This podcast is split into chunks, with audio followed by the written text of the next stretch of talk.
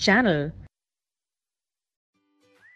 Now see question 13. Question is, state the rule to determine the direction of A. यहाँ पर three condition दी हैं A B C में इनमें current की direction बताने के लिए क्या रूल होगा, वो हमें बताना है सबसे पहले magnetic field produce around a straight conductor carrying current magnetic field की डायरेक्शन यहाँ पे फ़र्स्ट केस में बतानी है, जब स्ट्रेट कंडक्टर हो तो उसके लिए आप नथिंग बट क्या करेंगे? राइट हैंड थंब रूल का यूज़ करेंगे। राइट हैंड थंब रूल आप जानते हैं कि आपका करंट का डायरेक्शन अगर यहाँ डाउनवर्ड हो तो जो कर्व हमारे, जो फिंगर्स का कर्व बन रहा है, वो मैग्नेटिक फ़ील्ड का डायरेक्शन होगा।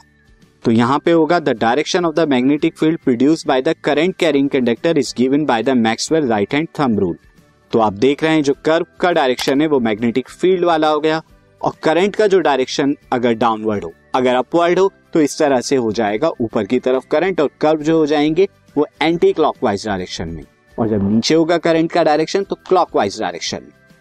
अब नेक्स्ट हमारा होता है सेकेंड कंडीशन के according force experience by current carrying straight conductor current carrying straight conductor जो है, क्या फोर्स करेगा? Experience placed in magnetic field magnetic field में जब वो प्लेस किया जाए which is perpendicular to it जो करंट के परपेंडिकुलर है।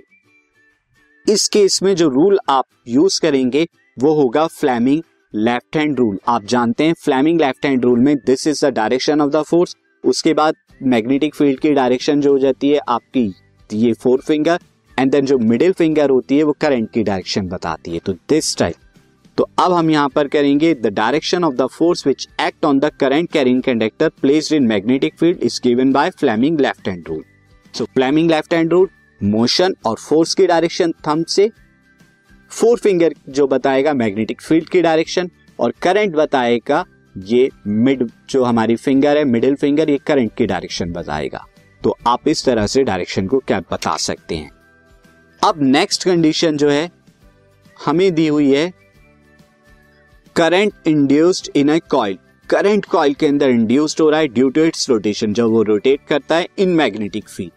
Magnetic field में जब किसी कॉइल को रोटेट करते हैं तो वो करंट जो है उसमें इंड्यूस होता है। यही हमारा मैग्नेटिक इंडक्शन का प्रिंसिपल है और इसी से हम जनरेटर जो है कंस्ट्रक्ट करते हैं।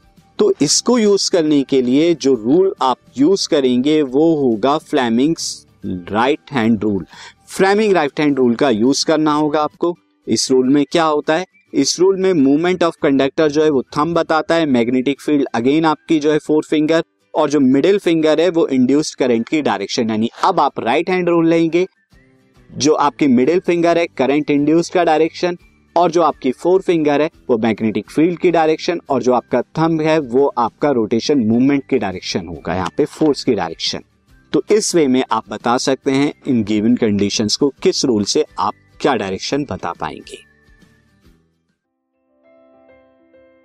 This podcast is brought you by Hub Hopper शिक्षा अभियान अगर आपको ये पॉडकास्ट पसंद आया तो प्लीज़ लाइक शेयर और सब्सक्राइब करें और वीडियो क्लासेस के लिए शिक्षा अभियान के यूट्यूब चैनल पर जाएँ।